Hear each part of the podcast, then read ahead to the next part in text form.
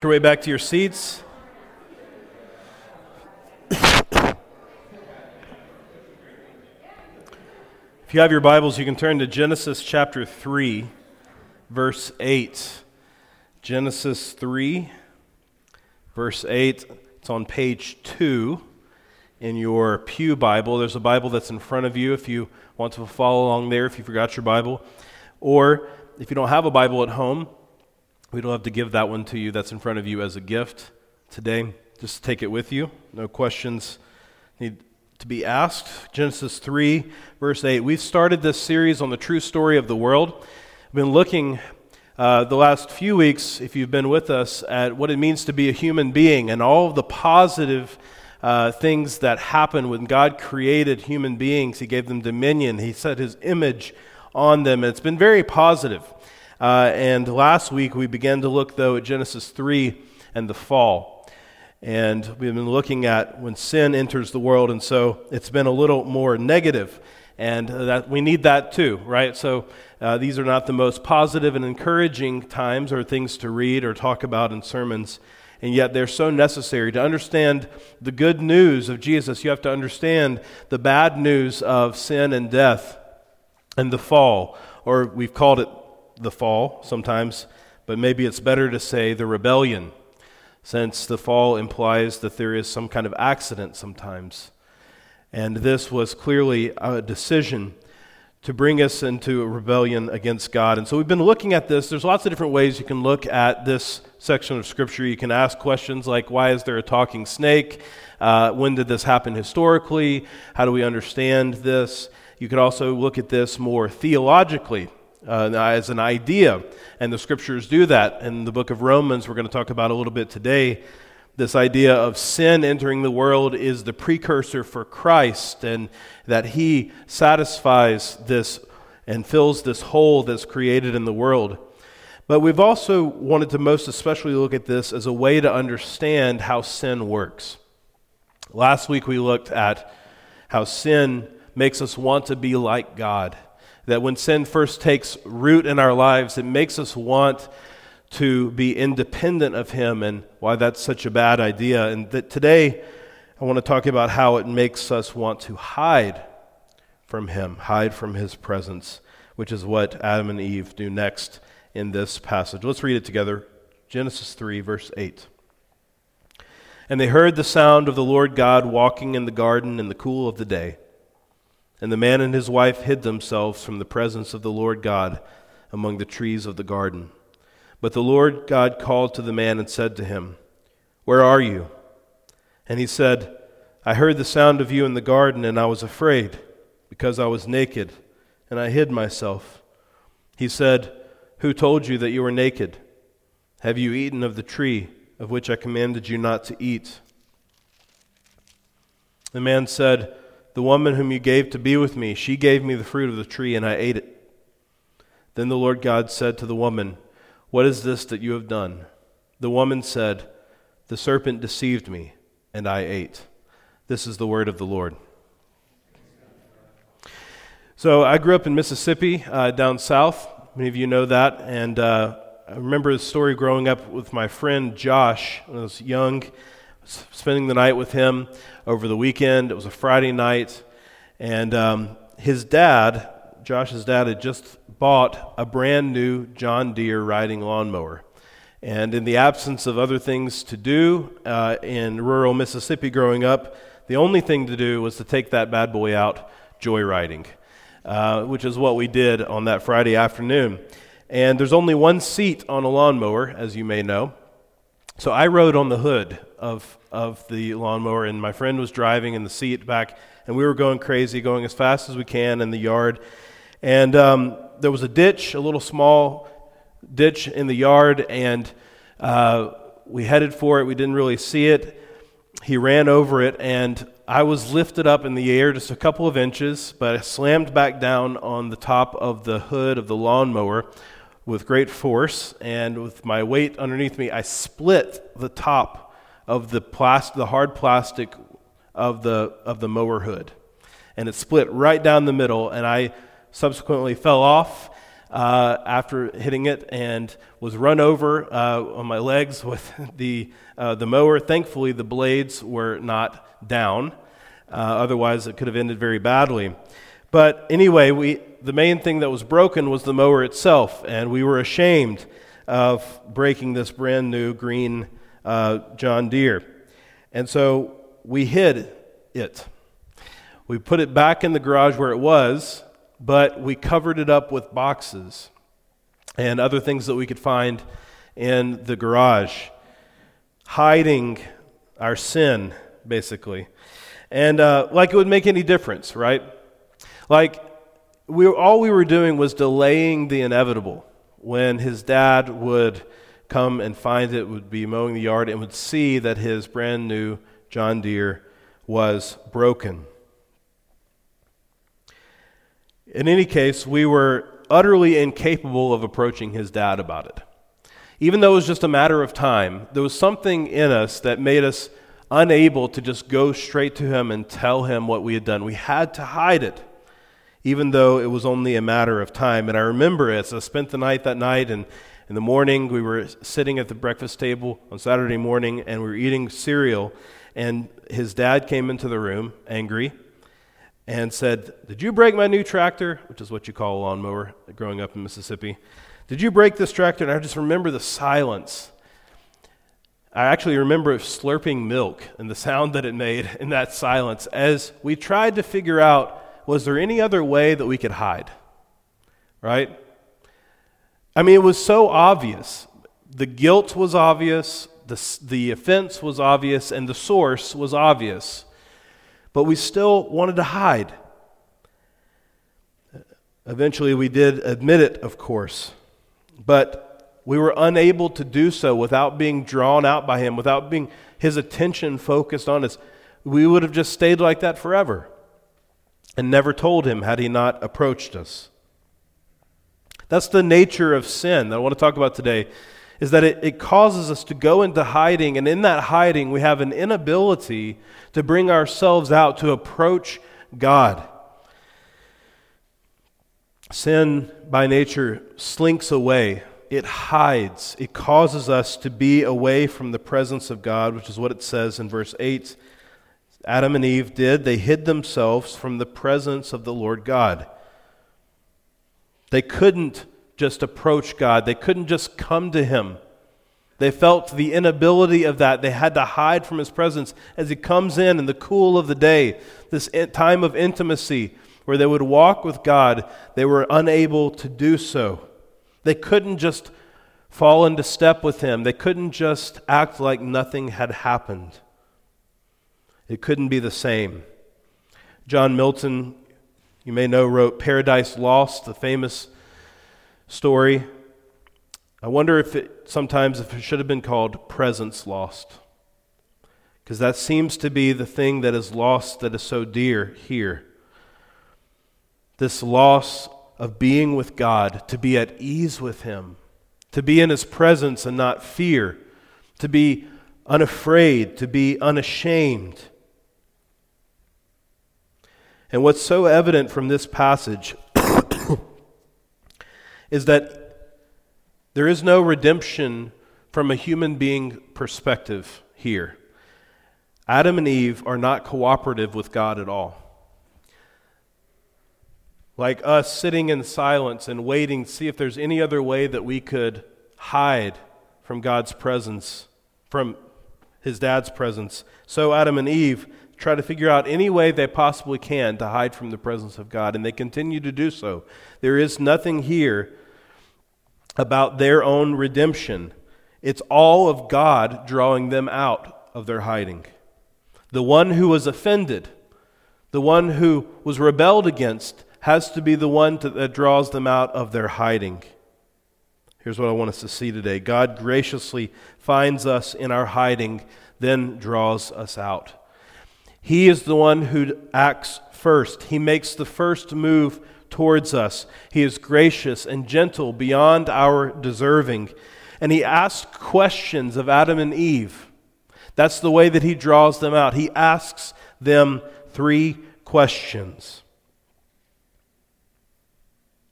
And you need to see already that that is gracious, that shows His grace and mercy towards them.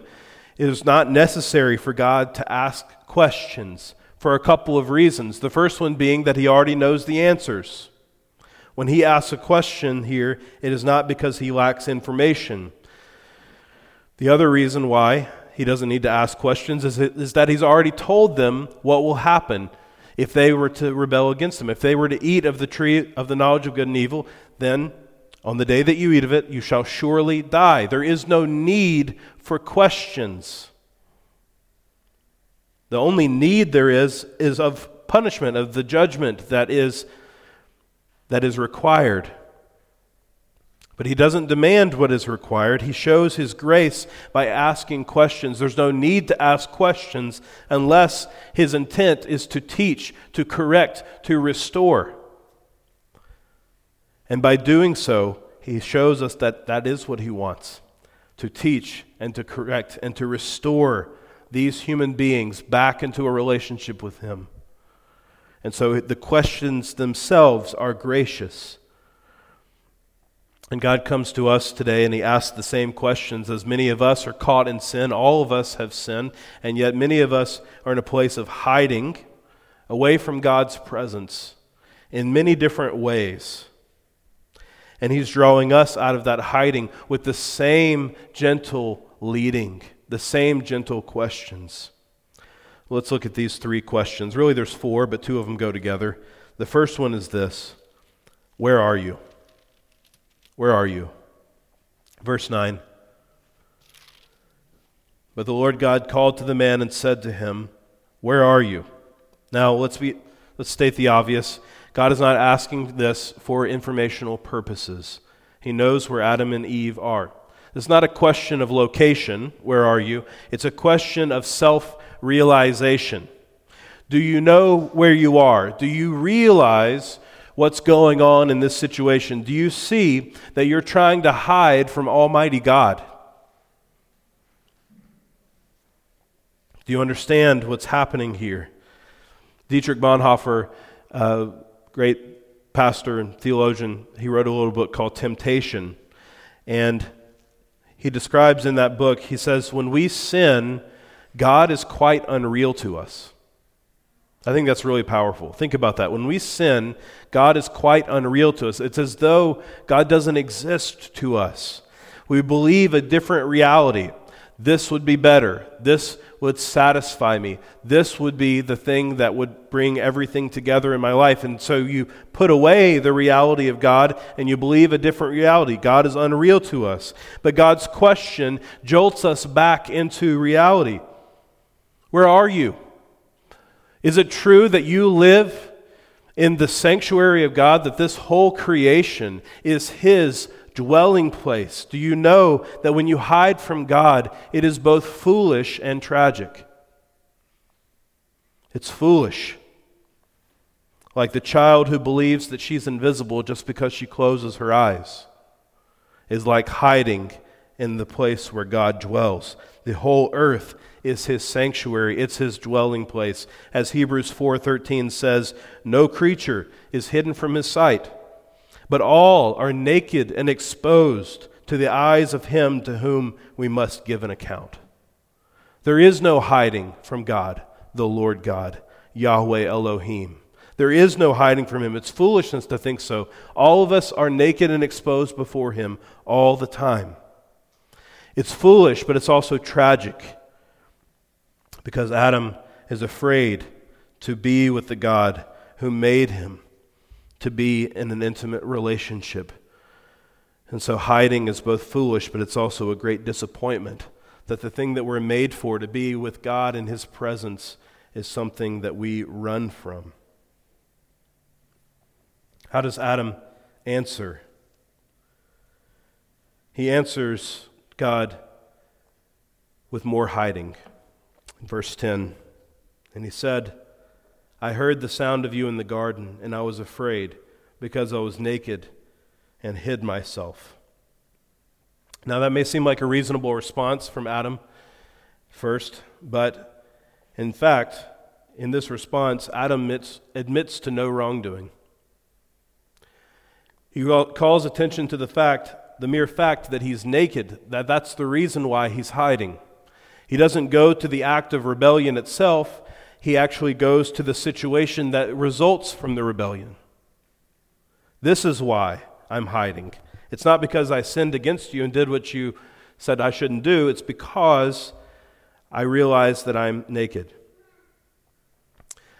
If you want to hide, there's a few strategies that you can follow that Adam and Eve follow here. And this would be the first one. The first strategy of deep hiding would be this focus on the results of your sin, not the rebellion itself. You think about a kid who's carelessly throwing a baseball in his house inside, and even though it's against his parents' rules, and he breaks a window. And when the kid is confronted, he says, Well, you know, really, the windows should be stronger. That's the real problem here. In fact, he's only modestly sorrow, sorrowful. He's only a little bit sorrowful until he realizes that it's his own allowance who's going to pay for this. Then he's really sorrowful because it's the situation that is sorrowful. It's the results that are sorrowful. And here, what Adam does when he says, I hid because I was naked, he's saying, the real problem here is that I was exposed, not that I was sinful. we can hide in a similar way. In our, in our hiding, can we hear God's gentle question of drawing us out this morning? Where are you? He knows where each one of us is located this morning. That's not the question. The question is do you have that self realization? Do you know that you live on the earth that He created, that He is very real? And even though God can seem to us to be unreal, even though our sin can seem to create for a moment a separate reality, the fact that God is unreal to you does not mean that God is not real. It just means that you're not with it. As Hebrews has told us, every single one of us is exposed to Him and we must give an account. He could leave us in that place he could have restarted, but his gentle question comes and asks, Where are you? He wants to draw us out. He wants to bring us to himself. He wants us not to be afraid of our exposure, but to embrace it and come back into his presence. Where are you? The second question is again a gentle leading to Adam. Who told you? That's what he asks in verse 11 Two related questions. He said, Who told you that you were naked? Have you eaten of the tree of which I commanded you not to eat? And where the first question, Where are you? is a question of self realization, this is the question of source, meaning this Do you know where your sin is coming from? The source of your sin. He gives like a softball question. In fact, it's a leading question. Who told you you were naked? God knows about the conversation with the serpent. Have you eaten of the tree of which I commanded you? A leading question, leading straight to the answer yes. But it's like that silence when I heard the slurping milk. It's like, is there any other way that I can hide? Is there anything else I can do? And in fact, Adam does not take the softball question, he uses it as an opportunity for more hiding. Two more strategies for deep hiding. The first one is this blaming others, which is what, in fact, he does. And Eve does as well in verse 12. The man said, The woman whom you gave to be with me, she gave me the fruit of the tree, and I ate. Then the Lord God said to the woman, What is this that you have done? The woman said, the serpent deceived me, and I ate. Instead of coming clean, both Adam and Eve passed the buck. And this is a further example of hiding. The reason, they say, for my sin is someone else. Adam blames Eve, bone of his bone, flesh of his flesh, the very gift of God, the person corresponding to him, made in the image of God, the one that he was so enthralled with. He is willing, even though God is giving him a leading question which shows that God himself knows that that's exactly what's happened. Even though it's so obvious, he's willing just to hide a little bit longer to throw her completely under the bus. To say it is her that brought this in. And Eve does the same thing. It is this serpent. She does the oldest blaming trick in the book. The devil made me do it. The reason for my sin is someone else.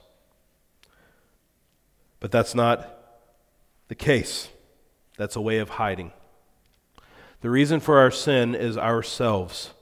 This is so easy to do, it's so subtle. Even this week, uh, I lost my temper one of my boys. I have three boys, and one of them um, got a flash of my anger this week, and I cooled off, and I apologized to them. Within 30 minutes, I apologized to them. But even in my apology, I noticed hiding. Probably because I was studying this passage, right? I might not have seen it otherwise. That's one of those graces that you get for studying the scriptures every week. Because when I said, I'm sorry, I added then, I'm sorry that I spoke to you that way, but I just want you to listen to me. First part, good. Second part, hiding. Be okay if I gave some space in between it. Obviously, I can address a separate problem separately, but in addressing my anger, I was also addressing they're not listening, implying that if they had listened, then, then the anger wouldn't be there ever. That that's really the source. That's their fault. My anger is your fault. But I was apologizing for my anger, not for their not listening. It's so easy for us to do this, to find different ways of passing the buck to someone else, to make them realize that they're the source of the problem. And it's as old as time itself to pass it, to say the fault is actually somewhere else. But there's a third strategy that he does here for hiding. Maybe you caught it in verse 12. He doesn't just blame others, he blames God himself. The man said, The woman whom you gave to be with me. There's a deep implication there, isn't there? You gave her to me. Really, you know, if you hadn't given her to me, we wouldn't be in this situation. Come to think of it, if there was no tree of knowledge of good and evil, if you hadn't set up that test for us, then we wouldn't be here, would we? Actually, when you think about it, if you hadn't created the Garden of Eden and you hadn't brought in existence itself, then there would be no existence for me to fall from which is the way that we can sometimes think, a twisted kind of philosophy that exists out there. It basically blames God for existence. The fact that evil things are there, the fact that anybody has a hard experience, God must be to blame for that. What does the Bible say? James chapter 1 Let no one say when he is tempted, I'm being tempted by God. For God cannot be tempted with evil, and he himself tempts no one. That's a twisted way that we hide. That's what it is. To say that it is God's fault or to imply that it is some higher power's fault or some higher system's fault is a way that we hide. And in fact, what the scriptures tell us is that creation, the fruit, the boundaries, but also the freedom, the relationships, everything that God has given us are gifts. The fact that the gift can be abused misused or be used for sin and fall apart does not make the gift giver at fault. It's actually just a way that we hide because it gives us comfort to blame something that is bigger than ourselves. And we can t- put this on different things other than God's name Himself. Sometimes we do this with other things. We blame genetics. The reason the way that I am, my sinful inclinations, is because I was born this way. The reason that I am the way that I am is because of the family that I was born into. The reason the way, the way that I am is the way that it is is because I didn't have resources or because I was raised differently or any number of other things. Now, hear me when I say that. Those things affect our lives. The world, the flesh, and the devil, every single one of those things is at play. And there is something called the world.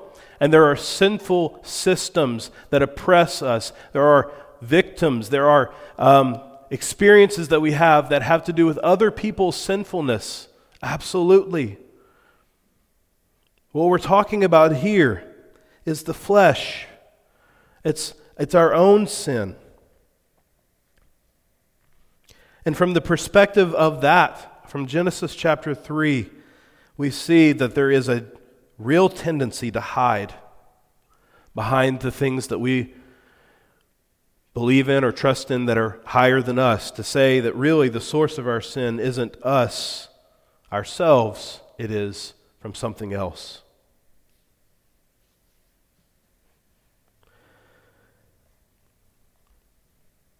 Even though Adam didn't respond to this obvious hint, God persists with the third gracious question.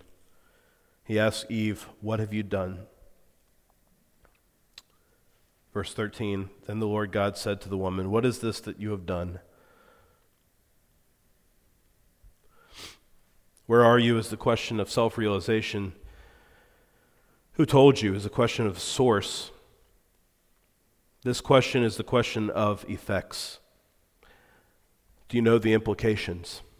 Do you realize what is, has to happen now?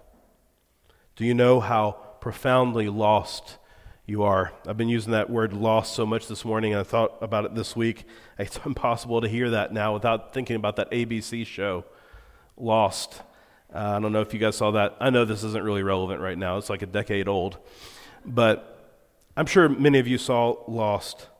And if you remember the show, it's a deserted island show. There's a plane crash, and all the people are lost on this island, but it becomes clear very soon that it's not just a story of rescue in a physical sense. There's lots of philosophical things going on here. There's a, a smoke monster on the island that seems to stand for something. There's an old history of scientific experiment, the Dharma Initiative, that's happened at some unknown time. There's all these mysteries, there's all these intrigue, there's all these things that have happened, and we think all of these things will come together at one point. Everything is leading somewhere, everything will fit together. But after six seasons, we realized that one of the main things that was lost in the show was the plot.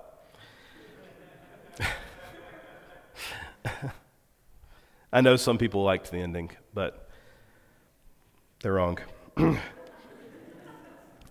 was no answers. One reviewer said it this way We worked under the valid assumption that all these questions had answers. All these mysteries, you know, all these things that we didn't understand. Where's this monster coming from? What's going on here? Of course, this does not mean that we would like the answers, but it was a risk we were willing to take. We just wanted answers. That's why we watched the show. And we were trusting enough to wait six years to be satisfied, but such was not the case. At the conclusion of last night's episode, the horrible reality surfaced. That which we all fear in places we don't like to go became a reality. The writers did not know the answers either. I mean, that's powerful, right? There's so much mystery in the world. There's so many things we want to understand and to think that maybe there isn't answers to them at all. Do you know what you have done? Are you able to see how this will spin out? Are you able to understand the implications of this story and where it's going to take you?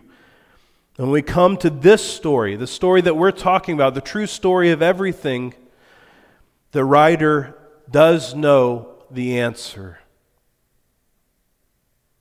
He knows what the implications are, and he ends the story the way that he wants to. In this story, we are lost, incapable of coming back to the Father, incapable of coming into his presence and saying what we did is wrong, unable, even with all the hints and all of his encouragement, There is no redemption here for Adam and Eve yet. Certainly not from themselves. They show no remorse yet. All they are trying to do is escape from God. But even in that, in their lostness, God seeks them and he finds them. A question that we could say summarizes the scripture is Do you know what you have done? The rest of the story of scripture is about solving this problem. But there's another question that really shows us the conclusion of the story, which is not just do you know what you have done, but do you know what he has done? Even though we're profoundly lost, we are found in him. The answer to the question, what is this that has been done, is that death is introduced into the world. Three kinds of death as we close today. There is physical death. When Adam and Eve sin, they bring physical death into this world. On the day that you eat of it, you shall surely die. Adam and Eve did die. They didn't die right away. That's God's mercy and His grace to them. In fact, they lived 900 some odd years. And why that's so merciful and gracious, you see, they repopulate the earth, they establish the human race, and they show that God is not interested in a restart so much as he is interested in repair. He could have wiped the slate clean, but he continues with his people, showing his grace. But they do die, and so do we, because of this sin. It is appointed for man once to die. After that, the judgment. There is physical death. There is also here, secondly, a theological death. What is this that you have done? Well, you have plunged the entire human race subsequent to your life into sin and hiding. Romans tells us that this death is not just a physical death, it is a death that spreads into the hearts and souls of people everywhere. The wages of sin is death, Romans 6:23 doesn't just mean there a physical death, he means a spiritual death. Romans 3:11 Now no one is righteous, no one seeks after God. In their hiding, in their running from him, now we find ourselves hiding and running from him. It's in us. Romans 5:12 Sin came into the world through one man, and death through sin. So death spread to all men because all sinned there is a death here that happens, not just for Adam and Eve, for everyone that comes from them. There's lastly an experiential death. As Adam and Eve in verse 8 hide, it says that they hid themselves from the presence of the Lord. The word presence there just means face. They hide from the face of God. And it sets up a pattern throughout Scripture of avoiding the face of God, something to hide from. For instance, Jonah, if you know the story, when he was called to go to Nineveh, he gets in a boat and he goes to Tarshish, the opposite direction. And it says that he is fleeing from the face of God. We flee from the face of God. There's a death of relationship and intimacy, something greater or something in addition to our physical death and our theological death, our experience of God dies. In this story, it's not just about what we have done, though, it's about what He has done. And in Jesus Christ, all three of these deaths are resurrected, they're given new life again. We are lost, but in His seeking and drawing us out, we are found again he restores us. Let me read just a few more verses of Romans chapter 5 to you. But the free gift is not like the trespass. For if many died through one man's trespass, much more have the grace of God and the free gift by the grace of that one man, Jesus Christ, abounded for many. And the free gift is not like the result of the one man's sin. For the judgment following one trespass brought condemnation, but the free gift following many trespasses brought justification. For if, because of one man's trespass, death reigned through that one man, much more will those who receive the abundance of grace and the free gift of righteousness reign in life through the one man, Jesus Christ. Paul's logic is that there are there's one sense in which the trespasses and the grace of God are the same. In the one sense, they are the same because they come through one man. In Adam, all sin, and in Christ, all are saved or have hope of salvation. But in that sense alone, they are the same. In every other sense, grace is greater than sin. It is greater than the trespass. Which is easier, to break something or to mend it? It's much harder to put something back together that has been broken than it is to break it in the first place. And so, while the one trespass brought many transgressions and it spread through the four corners of the world, what Christ has done is much harder and much more beautiful. He has brought all those trespasses back into one place, into Himself and nailed them to the cross. So while the trespass is powerful, the cure is even greater. The grace is greater than our sin. And in Christ and what he has done for us, in his death and his resurrection, all three deaths are put away. They all still exist temporarily, but they all are restored eventually. The physical pain of death is still there, but death now has no sting, no victory. Because our death now results, if we are in Christ, in the resurrection from the dead and the life everlasting, as we will confess in just a moment. The theological death has no bearing for us, though, while it's true that we have a sinful nature, that we are born into sin, that no longer has any bearing on us because we are made alive together with Christ. We've been given new life. We are no longer identified with the old. We are in Christ. And now, even though the experiential death still exists and it's still hard, and still we have a tendency to hide in our sin and flee from the presence of God, we need not do that anymore because we are in Christ and we have been restored. And we don't have to hide from his presence.